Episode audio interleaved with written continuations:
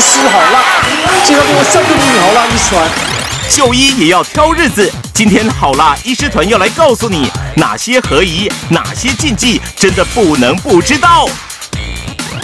好辣军团们又曾触犯哪些风俗呢？值班小护理师向彤，大家好，我是向彤。你知道大家看病的时候啊，疾病的诊断跟治疗时机非常重要。没错。发现的早晚有没有遇到适合的医生，能无无疑心 M？嗯，这个是非常重要的。对。所以今天呢，我们不得不信啊，我们有特别准备一个医院农民历，告诉大家什么时机是最重要的，有哪些是这个适宜的，有些是要忌讳的。哦，对。是是，那我们看第一个比较适宜的是什么呢？啊。多管闲事。适合吗？哎，其实我觉得这个很需要哎，尤其是家里面有长辈的，你多管闲事，多去注意一下他，就是可能就会在他身体不舒服的时候可以帮他一下。因为我外婆之前就这样，我就想说，哎，他应该就是怎么今天好像没有准时吃东西，平常我都不会管他，我那天就不知道哪根筋不对，就硬要去敲他房门，就是叫他，结果他血糖已经低到全身冒汗，胡言乱语，因为我外婆那时候有糖尿病。嗯，对，就马上就是送急诊，所以我觉得有时候适时的对家人多管闲事是好的。是的，其实我们医疗多管闲事，其实有时候也可以救人，尤其是我们在看病的时候，常常是面对这个病人，可是有时候你对他的家人多管闲事一点，搞不好可以帮助这一家人哦。我自己在前几年的一个冬天，其实就有一个蛮特别让我印象深刻的案例，这是一个中年人，中年男子啊，他来挂号，那时候他就说他会头痛啊、头晕、有点恶心、想吐，其实这是在急诊很常见的一个主诉。那来一般也是帮他做了一些身体评估、理学检查，也没有什么特别的状况，那就帮他打个点滴，想说他头晕不舒服嘛，让他在急诊休息一下。可是他其实就一直说，那医师我我等下打完点滴之后，我可不可以到你们的儿科急诊那一边去看我的小朋友？我说，哎呦，你小朋友不舒服来急诊？哦，对啊，其实一开始是他的小朋友头痛头晕。而且他觉得他是不是有一些感冒的症状，所以就带他去看儿科急诊。那因为他在那边留观，他觉得他自己也不太舒服，想说既然都来了，他就顺便看急诊，所以就来我这边挂号。那我一听，哎，你小朋友有状况，我稍微再多关心一下，才发现其实他们两个不舒服。此外，他家里的也不太舒服。那时候在这个冬天，我忽然联想到。这种群聚的现在会不会你家有？你们是一氧化碳中毒？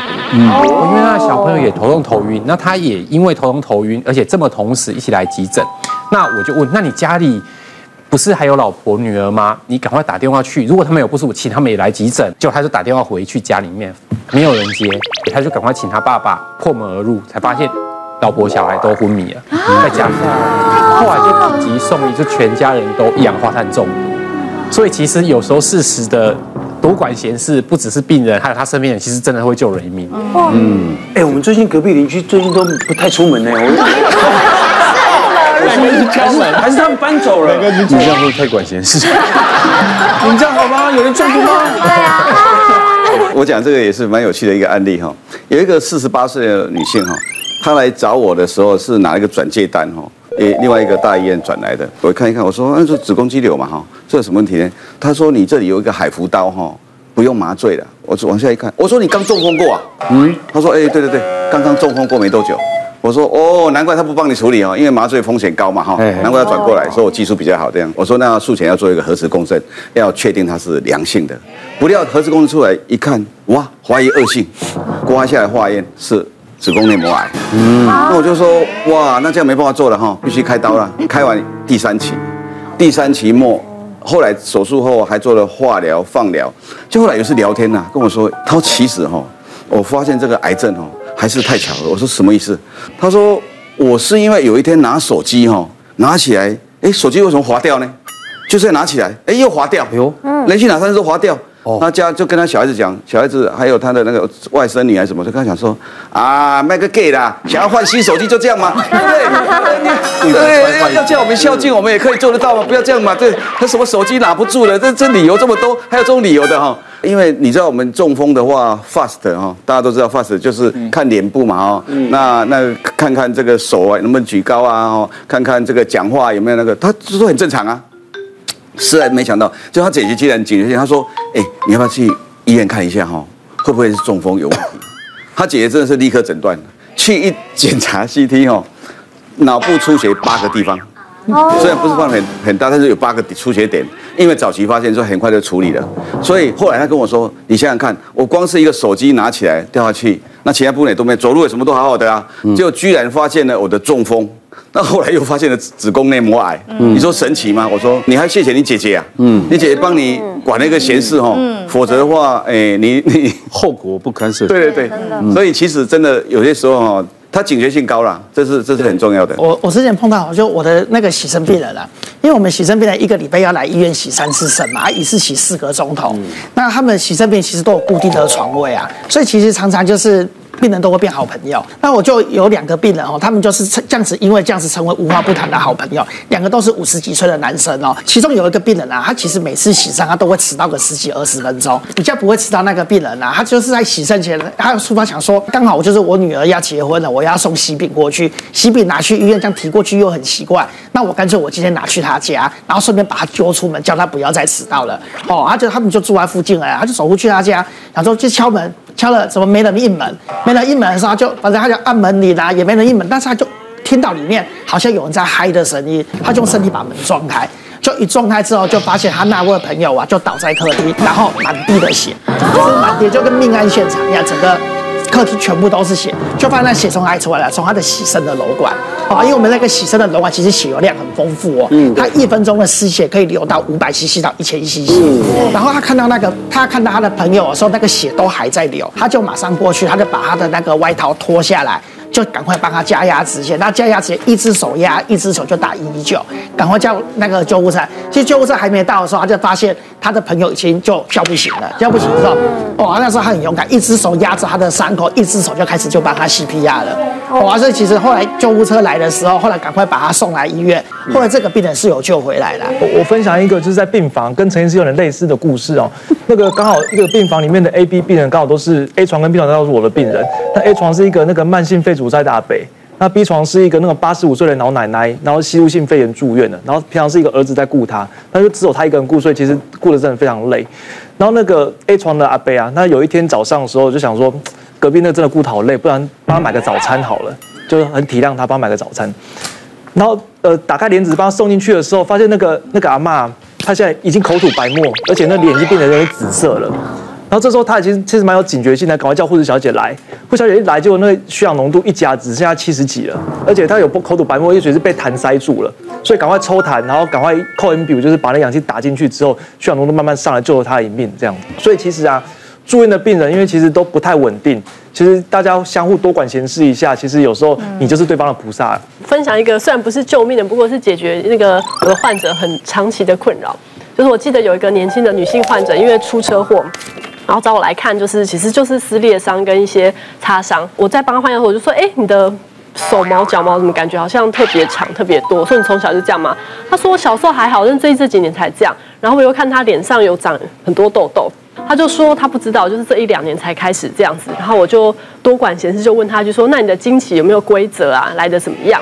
然后他就说他经期就是其实就都会晚来，就没有办法很规则。然后后来我就跟他讲说：“哎，你这样看起来有点像。”就是多囊性卵巢的症候群，有可能要去妇产科检查。后来就把他转到我们同医院的妇产科。后来因为他很在意，班回来都持续给我每个月打镭射。然后后来他就说，他去了妇产科之后抽血，哎，就真的是我说的那个疾病。那后来给他调整药物之后，他状况整个都变好了，然后脸上的痘痘也都小很多。哎，其实像这种车祸现场，我老婆她就很爱去看车祸现场。什么啊？为什么？我老婆因为她是护士嘛，哦，她会有那种就是那种心态，她会想要去看。嗯。然后她有一次就是刚好就是有一个。杯杯，她也是跟人家擦撞，但是她已经好像是撞到哪里，然后她过去看的时候，其实她去摸她的那个背已经没有意识了。哎呦，然后我老婆当下就不管了，他说：“老公过来把他衣服扒开，我干嘛？”然后就当场他就 CPR，然后就打电话叫救护车，他等撑到救护车来。然后那北北就赶快就接走。嗯，对啊，所以我老婆就每次我看到车祸现场，我都会想要加速，你知道吗？因为他等下又会跳下去。不一样。其实很多人都跟他一样，就是会鸡婆想说去帮忙一下。我相信很多人都会的，这个很好啊。现在我们会两两合作，是他在救的时候，我就指挥交通。啊啊！过过过过过，这样也是蛮重要的。好，我自己一个亲戚的远房的一个阿姨，她就是属于糖尿病的一个病患。那然后那种老人家自己吃药也都不太定时，所以她那时候呃，我们都常常觉得亲友慢性病。常常会累，就让他休息是对的。可是他就是有一次，就是有一餐晚餐比较晚下来吃，然后他儿子想说就给妈妈休息，可是就再也没醒过来啊！现在就在长照中心，因为血糖低到。送急诊的时候都只有量到十几，然后就再也不可逆的脑损伤啊。那我有一次呢，就是下去会诊一个阑尾炎的一个病患，结果护理人员就说啊，因为有挤一大堆病患嘛，就说那我可不可以协助一点点？一点点病人，我说那要协助什么？他说要不然有有一个车祸的，四肢有受伤，然后来的时候多多重创伤，可是都没有危及生命的，我要不要帮忙看一下？结果我就说哦好，那不然就多管闲事帮忙看一下。我在他的左肝看到一个八公分的一个肿瘤，那个放射科医师还在觉得怀疑是不是受伤之后的血肿。那因为我本身是做癌症的医生，我就觉得他那个应该是一个肝癌的一个东西，我就直接说那你收我住院好了。结果收住院的时候，住院过程呢就帮他做一个切片，就真的是一个肝癌。那他呢之前也从来都没发现过，他本身虽然有 B 肝带原，可是因为他追踪的肝指数都正常，什么都正常，什么都没症状。所以呢，他也从来没去注意这件事。其实他算是非常非常幸运，那也也刚好就是有我们这种多管闲事的医生去去遇到这样。嗯，对，所以其实不管前面讲的慢性病啊，或急性的创伤啦，像萨基努这样子愿意。改变心态去救人，都会有福报的啦。心态，不，我只会交通的嘛。我们开始，我有，我有，你不用改变心态啊。我有，我有，我有配合心态。对，我还觉得还可以再多分享一个，因为我外婆她就是有慢性病嘛，然后她最后其实进医院的时候，她其实是因为气喘。嗯。然后她那时候我去看她的时候，我就觉得她很奇怪，我就觉得她睡好久，她怎么一直睡？然后我一直不断的去找护士，她说你老人家。本来就是容易，你可能吸那个就是气喘药，可能就会容易虚弱或干嘛。嗯嗯。但我真的觉得很奇怪，到最后他们护士也觉得，哎，怎么家属一直不断一直这样在讲，才去测，他那时候血氧已经到四十。哦。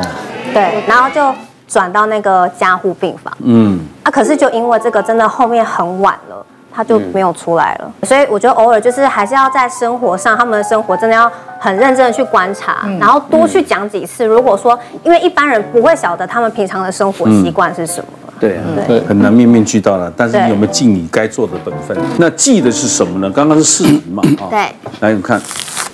弄错对象啊！弄错对象，弄错对象。我自己不曾把病人弄错过对象啊，但是我常常被病人弄错对象。然后，因为基本上哦，我自己的名字哦，陈俊宇这三个字啊，其实是蔡奇亚米亚啦。因为每年大学联考结束的时候吧，我最大的乐趣就是去 Google 嘛，陈俊宇输入看看今年的榜单，我都要看我那一届哪个陈俊宇最厉害嘛。然后，然后以前小学的时候啊，就是我跟我隔三个班哦，有一个名字跟我一模一样，陈俊宇嘛。啊，我以前我算是。功课不太好的啊，那一位陈俊他是大哥啦。我的宇宙跟你的宇宙不一样。但是那时常朝会的时候，就发现很好玩的事情，就是值班的老师就会现场说啊，陈俊今天上来领奖，领完奖之后呢，再叫一个陈俊，就是要上去有被记过的，有打架闹事的。有时候真的很容易搞错。而而且其实后来到我现在啊，在门诊的时候呢，护士就出去把门打开，叫下一位病人陈俊宇先生，陈俊宇先生，我说，哎、欸，那、啊、你干嘛叫我？我就在里面。他继续在外面叫陈俊宇先生，然后护士就黄回答看我。哎，陈医生，你是自己帮自己挂号是不是？你害我在外面一直叫，很像疯子一样。我说我我没有帮自己挂号，那个程序真的不是我。然后后后面就真的就一个病人就走进来了，他就跟我说：“哎，我在医师好啦，看到你了，想说哦，反正我家也在你们医院附近啊，我来见一见本尊。”哦啊，结果见见本尊，这么闲吗？对，来看看本尊，去看榜单就算了。哎，这边有个叫陈俊医生，我去给他看一下。对，然后他一进来的时候，他就他就跟我说，我在医师好啦，看到你。好，那我就觉得你很有趣，那我就觉得我们都身为同名同姓，我们应该来交个朋友。哇，竟然只跟我聊了五分钟。那我说，我后面真的还有病，我不能跟你讲太多了。哦，不过他有付钱，他说我付挂号费，他用自费的身份的啦。我遇到的当然不是像陈俊宇这样名字会重复的啊，我是刚好就是车祸，然后我就被送到急诊了嘛。然后急诊，然后我那天刚好是我先进去，然后后面还有一个人也是一样年轻人，然后同时我们被送到就发生车祸。如果有人这么关心你，像你老婆，对啊，对的，看法，多重要。对，所以真的要关心车祸这件事情。对，大家真的要关心车，不要再见死不救。对，我现在都救。对对对。然后我们俩就同时被送到那个那个急诊那个等候间那边嘛。他说你伤到哪里？我说啊，我伤到那个脊椎啊。你现在。下半身怎样？我说麻麻的，就不太舒服。哦，好，那就，然后我就先照了，然后照完之后，那个也是伤到一样的位置哦，嗯，然后他也是一样去照，好了，那实习医生他就来了，他就他就拿我那个脚边的那个那个那个资料，他看一下，他就我说这这这是这什么病啊？怎么这这这？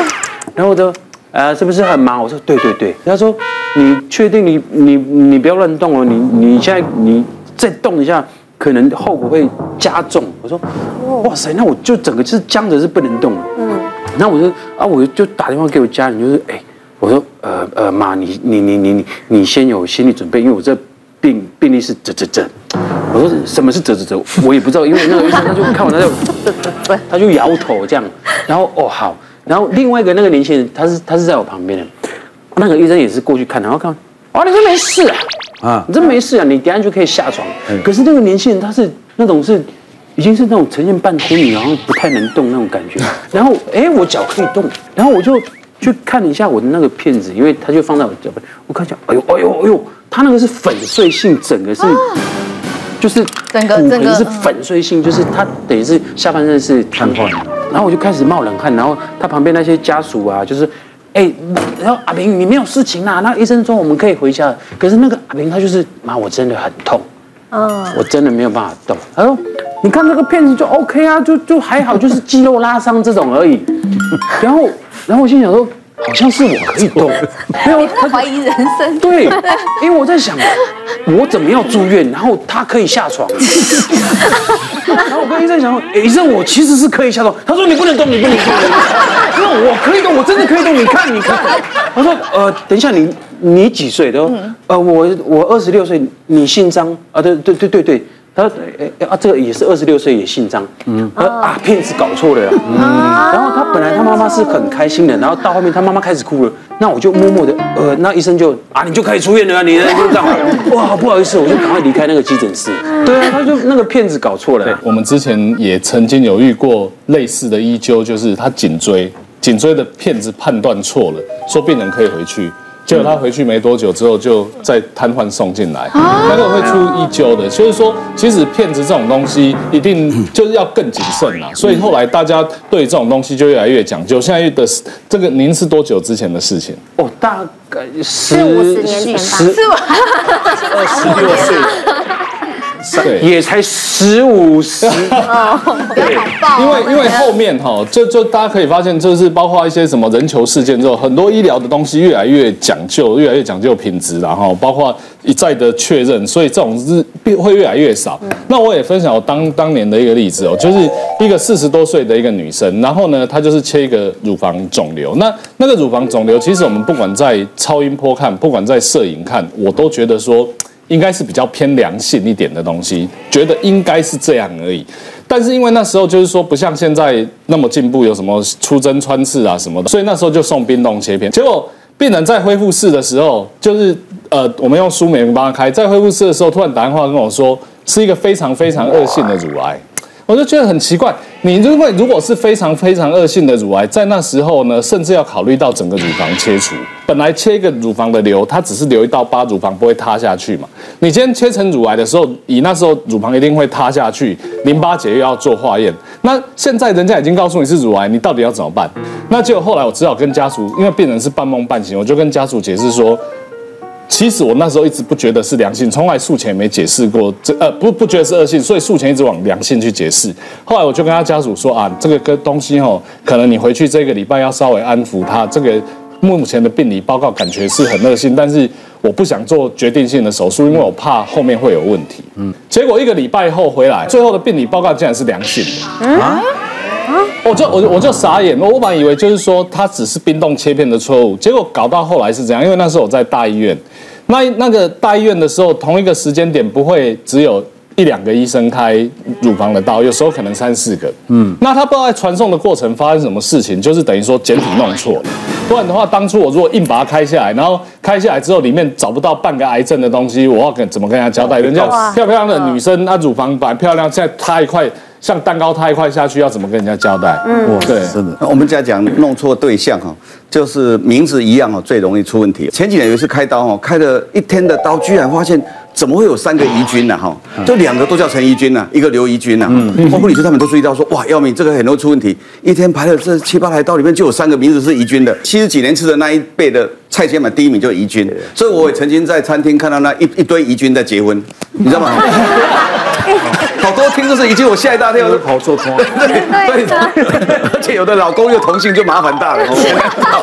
那我那我那我那那一次护理师就很很谨慎，是是没事。但是我要分享一个有趣的是，二十多年前哦，我们台湾那时候没有电子病历，都是纸本病历。嗯，纸本病历要用手写。那就有一次门诊是哈，一个那个余淑娟哈，一个李淑娟哈，那个姓又很接近，你知道吗？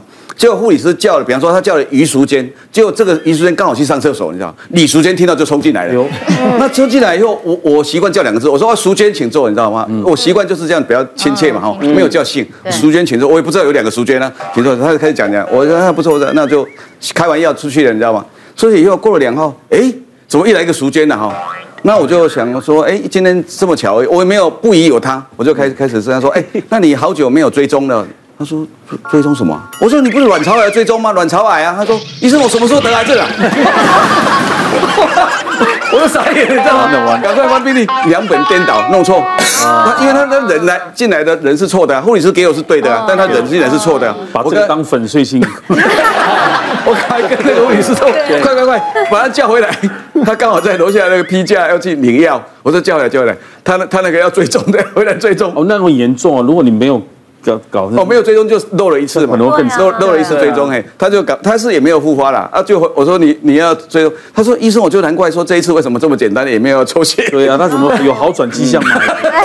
对，他想说这一次为什么不用这样子，所以说这个这些都是因为。名字很接近哦，那现在的错误错误率很低了，会不会改变这个习惯，就叫连名带姓的叫？侵犯隐私啊，所以护理师常常是叫一个姓，几号陈小姐，几号？对对对对对，他们说隐私，对啊，比方比方说，你都夏雨桐找不到夏雨桐，那个上次有菜花的那个夏雨桐。下雨的雨啊。同志那个同志的同，对对对，不要乱贴标签，太尴尬。对啊，其实现在因为刚刚前面很多位医师都有分享过，其实现在如果是比如说开刀啊，或者是做一些检查，他们都会对病历号跟人名啊，然后身份证字号什么之类，其实就很小心。但是还是会有时候会发生一些笑话，像我们在做整形外科，很常做咨询的时候，就会有那种朋友想要一起来。然后有一次我印象很深刻，就是有一对姐妹要来。他们年纪只差个两三岁，然后名字姐妹嘛，所以当然同姓啊，名字就差一个字，然后长得很像。但那时候进来的时候，就两个姐妹就一坐下来。那我那时候是我的疏忽，我就没有特别确认谁是姐姐跟谁是妹妹。那他们两个坐下，一个是要咨询说她有眼袋啊，就是跟就是眼睛周围就是皮肤很下垂啊，就很不好看。啊，另外一个妹妹就觉得自己还年轻嘛，不需要手术，她就想要打一些东西或者是打个镭射就好，就不想开刀这样。那一坐下来，就是我没有确认完之后，我就。靠我的直觉，我就看看一下那个年纪嘛，我就把那个妹妹搞成是姐姐，就很尴尬，因为我就跟那个妹妹讲说。哎哦，你要咨询眼睛哈？对啊，这个确实，这个眼睛这个皮肤往下垂，这样真的不是很好看啊，而且会遮到视线。啊，这个手术都可以解决，不用担心。但是我越讲，他就是脸色很沉，然后气氛就有点尴尬。然后我就停下来，我想说，是发生什么事了吗？然后就旁边那个真正的姐姐在旁边一直笑，她开心的很，她就开心的就拍了一下，就说：“吼，我就跟你说，平常要保养啊，你平常不保养，你看你就变姐姐了。”然后就一整个很开心。然后后来我就赶快安慰。妹妹说：“没关系，因为那个我们来找我咨询的都是好，还想要更好的。你在这个年纪其实保养的很好了，然后自己就是转转圆回来，不然真的很尴尬。妹妹都快生气了。名字差一个字的我也常遇到，说啊，我可以跟你拍照吗？你就是那个夏雨乔吗？我说真的不是。他说骗人，他还要硬要跟我拍，然后拍完之后还会说这个错人。我觉得，我觉得你怎么跟那个就是电影演长得好像很不一样，还要被酸。其实。”弄错人有时候会有一些尴尬状况，可是弄错东西其实也会让我们蛮尴尬的。我记得有一次有一个三十几岁的年轻人，那他也非常喜欢看健康节目。他那一天会来急诊，是因为他怀疑他心肌梗塞，因为他就一直觉得他的左前胸很不舒服，会痛到背后去，而且他胸闷啊、心悸啊，还会冒冷汗。那他就觉得他很符合，就是我们常常说的那种心肌梗塞的典型症状，所以他就很着急来急诊。那其实他没有任何的慢性病。而且他描述的疼痛其实他有压痛，而且会随着姿势改变。其实，在我们来看，他其实就真的不像。那他因为非常的焦虑，我为了破除他的焦虑，其实那我就我们来做一张心电图。然后他听的时候不太满意，他说啊，医师真的只要做心电图就可以了，你。要不要再多拍一个 X 光，看看我的血管有没有塞住？我说 X 光也没有办法看血管有没有塞住。嗯，可他实在一直是一直就是非常坚持，而且你看他非常的焦虑，你还是得解决他的问题。所以我说好吧，不然我们就检查看看，因为其实他还是有可能会有气胸或其他问题，我们还是得看 X 光来做一些辅助的诊断。那我就让他去拍。那拍完回来后，其实我们针对这样的病人，我们看会特别的小心，因为真的很怕漏看什么。而且我们一天来来去去很多病人，看了很多的 X 光。对一些死角会很注意，那那张 X 光一照出来，哎，我初步一一看，心脏的大小也很漂亮，肺部也很干净，大概就没有事，我就叫他过来。他在我旁边，我就开始解释给他听哦，哎，哪边是你的肺，哪边是你的心脏？你看这边都正常，可是当我看看看到主动脉的时候，我发现哎，这主动脉好像多了一块阴影。大家知道我们的 X 光是二 D 的，所以很多的影像是重叠的哦。然后在主动脉其实是在我们所谓的纵隔腔的位置，在比较偏中心，所以会有血管，会有心脏都在这里。那我就觉得。主动脉的旁边怎么多了一块东西，雾雾的，雾雾的。那当然就要怀疑是长了什么东西，或者是感染有状况，而且它有症状。所以我说，我们再加照一个侧面照，我们来看看这个东西在哪里，而且你有症状，所以我需要帮你检查清楚。他听了之后，就再去照一个侧面照的 X 光，就回来说，哎，怎么侧面一照非常的干净，什么都没有，就跟刚刚的正面照怎么落差这么大？我心里在想，哇，那他还有症状，是不是要再更精密的检查了？我真要跟他解释的时候，发现其实他就一直在动他的肩膀，一直很不舒服。这样说啊，你怎么了？他说，医生真的是非常的酸痛，就是我后面那个真的是有个痛点，非常的痛，我痛到吼就是受不了。我妈妈就去那个中药，就是类似有那种草药膏。他就把它涂在背上，然后有个有有贴一个东西在那里，啊、因为它不是金属的，也不是固体的东西，哦、所以其实没有拿下来。在 X 光上面照的时候，因为它在背，你不会发现太整齐吗？啊，没有没有，它其实是中间那一坨东西，应该是密度太高了，哦、所以你照的时候就是那一块有点雾雾的，它就叠在主动脉的。旁边，所以会误认有阴影。对，所以他一侧面照的时候，因为那东西变平了，所以一侧面照的时候，哎，什么东西都没有。就后来他其实只是肌肉筋膜炎而已。这件事情终于也有个结，也有个结果，这样也让自己没有太尴尬。可是大家不会觉得说，我们每次去医生，如果你照 X 光的话，我们其实都看不出来。医生都说，你看这里怎样怎样，那那里怎样。对我们来讲，我们真的都看不懂，尤其是子宫的这边照半天都看不清楚，那是到底是照脑血管很像树丛一样。哦，这个血管就你看半天是洗啥？没有，所以我说看 看不懂的话不要乱 po。我上次就是自以为自己 gay 搞，因为我就是滑雪，然后不是摔到屁股，然后我就很担心，就觉得有点痛，然后我就想说那去照个 X 光，就后来就确认一下脊椎都没问题，因为女生会很担心妇科或怎样，对，就看了脊椎没问题之后，我就想说，因为粉丝都知道说我滑雪摔倒了，然后大家就很关心说你的病你的病况怎么样，就我就 po 上去，因为我 X 光我真的看不懂，我就 po 上去 po 在我的线动。就没想到一大堆私讯竟然说，哎，你大便好多，哦。我真的看不懂，然后就很尴尬。我心想说，有大便吗？他说哦，你是不是有便？就超多私讯说你是不是有便秘？超级尴尬。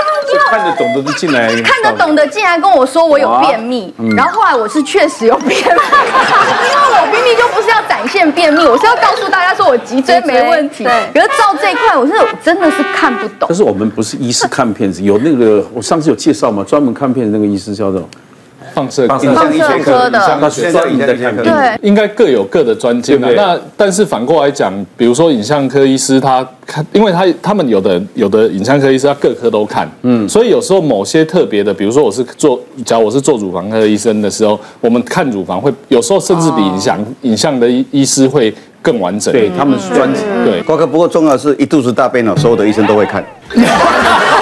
大家都会看，我们那个医师也没有粉丝叫陈俊，有可能，有可能，有可能。其实刚刚说那个胸部 X 光片，其实对我们胸腔科医师来讲，我们看 X 光片的时候，其实都是戒慎恐惧啊，因为我们真的就最后一线了。基本上我们说什么，大概其他人不太会质疑。然后，那我现在就碰过一个病患，她大概三十岁的女性，然后她是气喘的病患，来的时候是咳嗽、胸闷，然后发烧，然后就觉得喘这样子。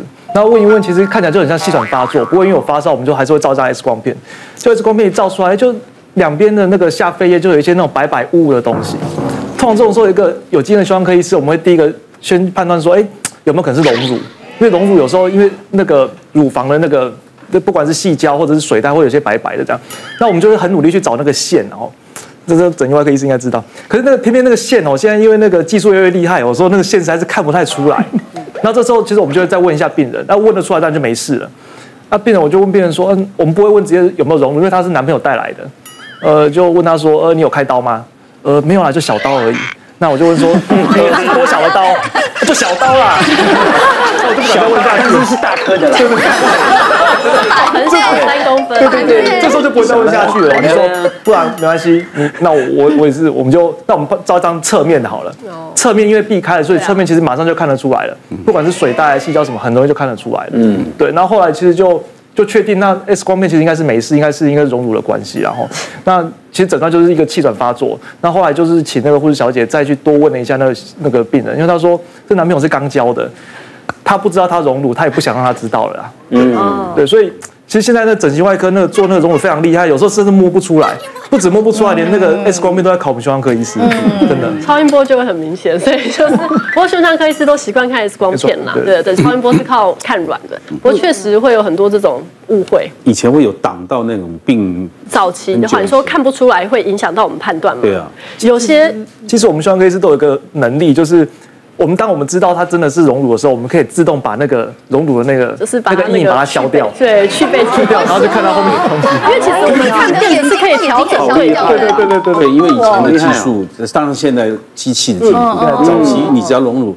真的会影响你判断你有没有长长别的东西。对，不过这边要跟大家讲，就是因为现在除了假体隆乳之外，很流行的就是自体脂肪隆乳。对，那很多人抽自己的脂肪，就想说啊，这样子 X 光片看不出来嘛，那就会觉得比较安心。因为很多人其实是只想增加一点点。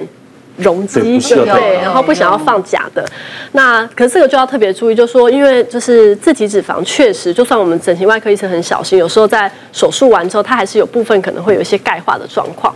那在针对一些乳癌的早期患者或是乳癌的筛检的时候，就是看有没有钙化，所以这个有时候就可能必须要配合做超音波去做检查，那就变成说患者就算再怎么。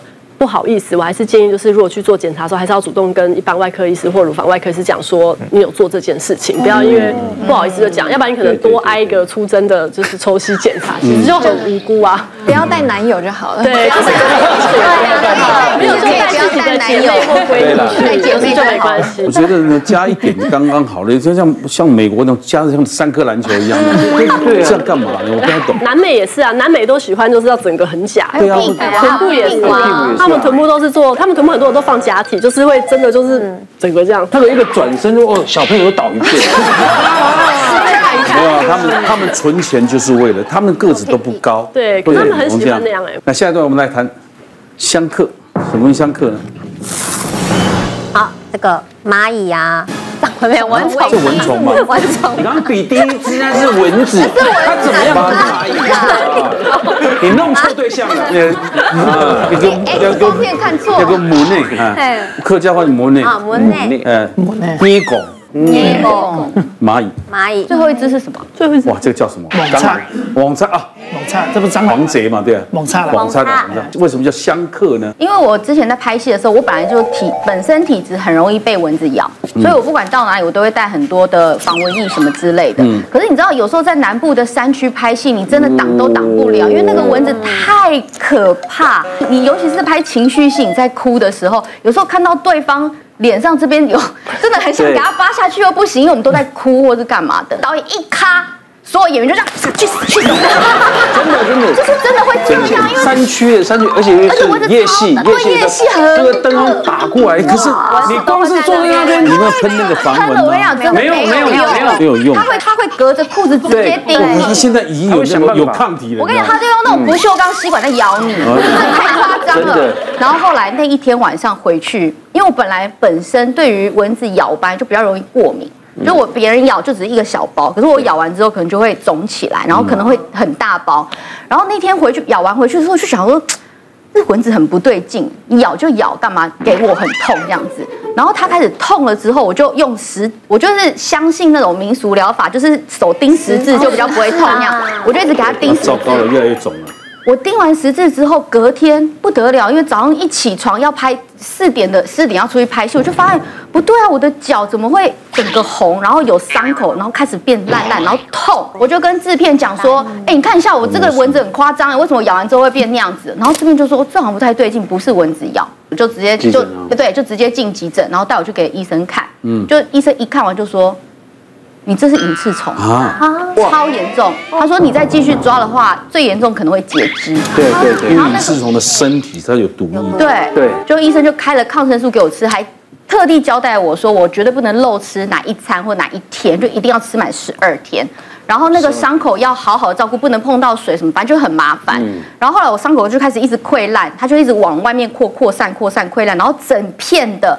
我到现在其实还是有隐约那个伤口的愈合的痕迹，就还没有完全好。对，隐隐作痛，隐隐作痛。还有你看那个草蜢啊，就是那个蚱蜢，绿色绿色的嘛。嗯，对。它它绿色的时候，鸟可以吃，它都没事啊。对。但它成群结队之后，它颜色就变了，它会变咖啡色。对，它会变咖啡色。那变咖啡色呢？它全身都是毒了。这是鸟吃了它就会死掉。这假的？真的。哦，我之前碰到一个哦那个七十几岁的那个老人家，然后他因为就是呃上吐下泻，然后接着就是发烧，他那个三十八度，然后连烧了三天都没有退，然后去门诊，他有去诊所看，那也都没有好，然后后来就是家属就发现说他的意识开始变得模糊的，然后脸也变得变得那种蜡黄色了，后来送来我们医院的时候啊，就发现说他那个黄疸黄疸值啊高达十五。哇，其实黄疸值到十五的话，其实就已经是肝脏衰竭了啦。那同时也发现他都没有小便哦，已经两天了都没有任何一滴小便出来了。然后来就抽起来发现是急性的肝衰竭，又何必急性的肾脏衰竭，那就很奇怪嘛，他完全之前没有任何征兆啊，那怎么突然就变得这么严重又发烧？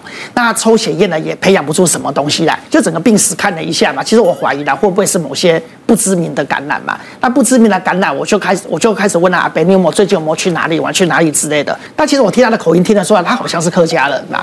他反正碰到客家人就是我拿手的嘛，会变成是同乡。我想说哦，讲客家话，我不就马上他意识就变清醒了？我就拍拍他说。阿爸，阿你是那一年哦，哦，眼睛就睁开看着我，苗栗啦，哦，苗栗苗栗了，哦，然后就说，那你最近有去哪里吗？那有没有出去玩啊？去采果实啊？有没有被蚊虫咬到啊？哦，然后他才他才跟我说，哦。就双礼拜哈，暴风财哦，或那个就是台风，暴风财，安来没有咧，暴风财，暴风财就在台风来了，哦，对，他说台风来了，然后诶，安来诶，黑来才没有咧，白兰呐，哈，卓兰，卓兰。哦，啊，一丢俺的葡萄哈，他就救了葡萄，后来他家属就帮他补充啊，因为个天台好多淹水啦，跟奶底不都淹水，都淹水了，那淹水了，他就要去救，他又怕把鞋子弄脏，对了，他就脱鞋子脱了，他就哪能怕鞋子脏呢？对，他脱鞋子就。直接走进去了，他觉得因为他是光赤脚了啦。对，他就他就赤脚，想说这样子去救比较方便。嗯，但是就只有比较特殊，只有这一段的历史而已哦。哦啊，其实我就马上检查他的脚哦。的确，脚上面有一些小伤口，但不是很大。那重点是他的伤口也都没有肿起来哦，都没有化脓什么的。哦啊，所以我就想说，应该是就有一些水生的细菌跑进去。那时候除了就帮他验了一些传染病之外，特别帮他验了一项，就叫高端螺旋体啦。那这个高端螺旋体是比较少见的疾病，但是通常在淹过水的地方跟土壤里面接触到。可能会碰到这个细菌，然后我们就拿去送化验，送了几管局化验，报告很快就出来，就确定说这个是钩端螺旋体造成的感染。那这个病如果你没有抓到这个病因的话，那大概三天病人就会死掉了。对，那个很快就急性的肝肾衰竭。对，对啊，其实好险啊，就是不是一天农农民都挂急诊了。没有，那刚好那是运气不好。嗯，对，那后来那个农民我才知道，原来他有糖尿病啊。哦，脚上有伤口，他自己也不知道。对，然后不知道就碰到了，然后就细菌就跑进去了，我们就对症下药，给了抗生素之后呢，后来这个病人很快，大概一个礼拜左右，他肝肾功就慢慢恢复了。所以这种就是你抓得到。他马上就他就可以活命，你抓不到，给了一堆很强的抗生素，你再给他升下去，再插管，再洗肾，那依然是救不回来了。呃，后来我就用客家话跟他说，哦，俺俺的老人家哈，那还有糖尿病，我讲起阿伯啊，嗯，老人家有糖尿病、高血压，哎、那你中风，那还有失败爽开话，你可能去个无感觉，因为俺糖尿病，你个感觉都无安利的啦，嗯嗯，哎，你可能都会无有爽开去个，因为你有糖糖尿病，可能那些嗯，这个芝芝麻没有没有没有那么灵敏了，被咬也不知道。哎，啊，估算俺能行啊在田地里面你去种田种农事那很大差叫都莫做海等你毕业时间时间，嘟嘟啊，给细菌啊，哈，给度传染病啊，给度东西，不对人爽快的走进去啊，讲安尼一点问题啊。可是农民要得糖尿病蛮难的，他每天都要耕耕作流汗。哎，其实还是会有啊，因为其实我们一些农民耕种流汗，但是有些是因为第二型的糖尿病，其实多少会有点家族遗传性的。要不然他每天这样下乡工作、个劳动哦，其实他都代谢的掉。对对对，没有啊，其实我们很多常常都发现啊，老农民都以为自己身体很健康哦，结果哪一就有一天就突然就是心肌梗塞了，就送来医院，我们救回来之后才发现，糖尿病、高血压、高胆固醇，它全部都有。你都某一种嘛，哎，某一种给你记录上啊，明日按的中点中的机啊，生命啊，某个事情啊，某些关东西啊，哈，哎，然后呢也没有抽抽血检查，嗯，呀，所以所以讲我。啊，从各位客家乡亲啊，还多个叫做兄弟姊妹讲啦。嗯。但你那喺夏天去做农事的时，记得要做。夏天工作要带要穿鞋。哎，可是没有啦，以前瓦工也是这样啊。他每天到家里来看我们的时候，他已经是 呃，比如晚上七八点来。嗯。他说怎么阿公都打赤脚，因为他是损残罪嘛。嗯。骑的脚他是损残罪。你看这他的他的这个他的没有穿鞋，可他脚就像一双皮鞋的。对，真的，而且那个那个很厚的那个那个茧，那个超厚的。对，但是后来我阿公怎么走的？是在浴室摔倒，不到一个礼拜，两个礼拜走。老人家摔，切记不要摔啊！对，老人家不能摔。要要记得咯，夏天工作要做要做海啊，做个水油桶啊。对，水油桶就防防水的。可是很麻烦，你知道吗？我们上次玩游戏就记住那。进去之后拉起来，鞋子还在里面。对对对对对，因为鞋子很黏嘛，进去。可是里面真的很多卧虎藏龙啊，有碎玻璃啦，对对对，还有什么？还有海鲜的螺螺螺壳啊，这些哦，很容易割到，很容易割到。有被蚊虫这样子咬到吗？有啊，我上次照片是提供了，叮到在花莲叮到肿的跟猪头一样啊。被那个什么小精？小蚊子，对它，不是那个黑白的，嗯，根本看不到。回来怎么这边痒那边痒，最后就蜂窝性组织，全部蜂窝性组织炎。第二天不能站，录影录到不能站，我请假去打针呢。哇，像刚才那个农民，他是没有穿鞋子，对不对？我觉得连就是穿拖鞋都很危险。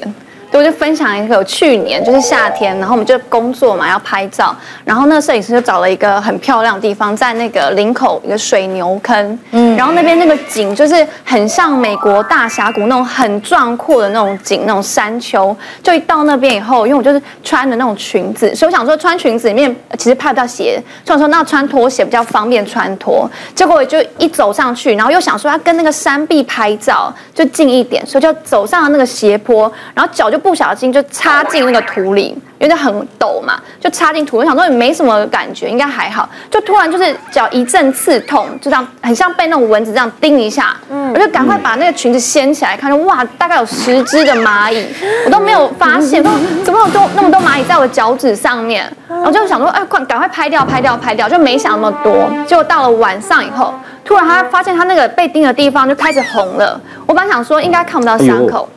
就突然哎，开始一颗一颗红了，而且开始长水泡，就是一小颗一小颗的水泡。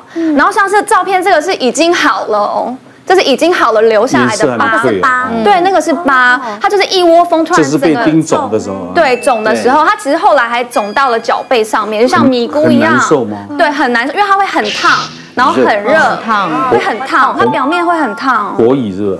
我不知道是火蚁，因为我后来我就是去看医生，不得已我就等忍了大概一两天，然后因为我就是觉得很很丢脸，想说去去去那医跟医生讲说我被蚂蚁咬，人家不会觉得很丢脸吗？只是蚂蚁，因为我跟我不会啊，你长得甜度那么高，对你被咬刚好而已啊，我去去就被小看那个，你看去那么多癞蛤蟆一堆，真有真有新闻南部那个老妇人在田里工作，但是误踩到。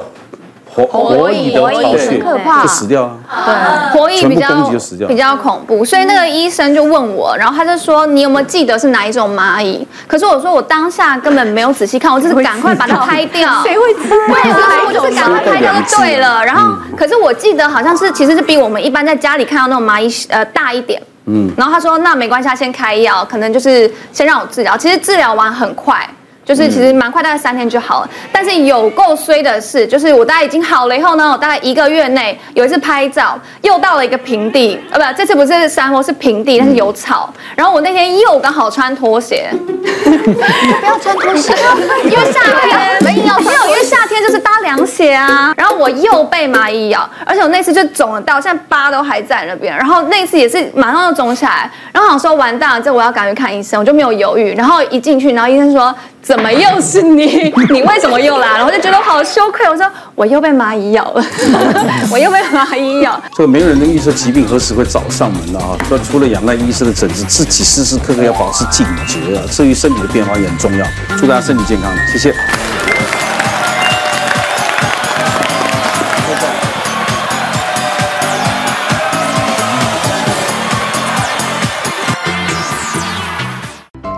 谢谢大家对好辣医师们的支持，记得订阅医师好辣 YouTube 频道，还有按下铃铛收看最优质的内容哦。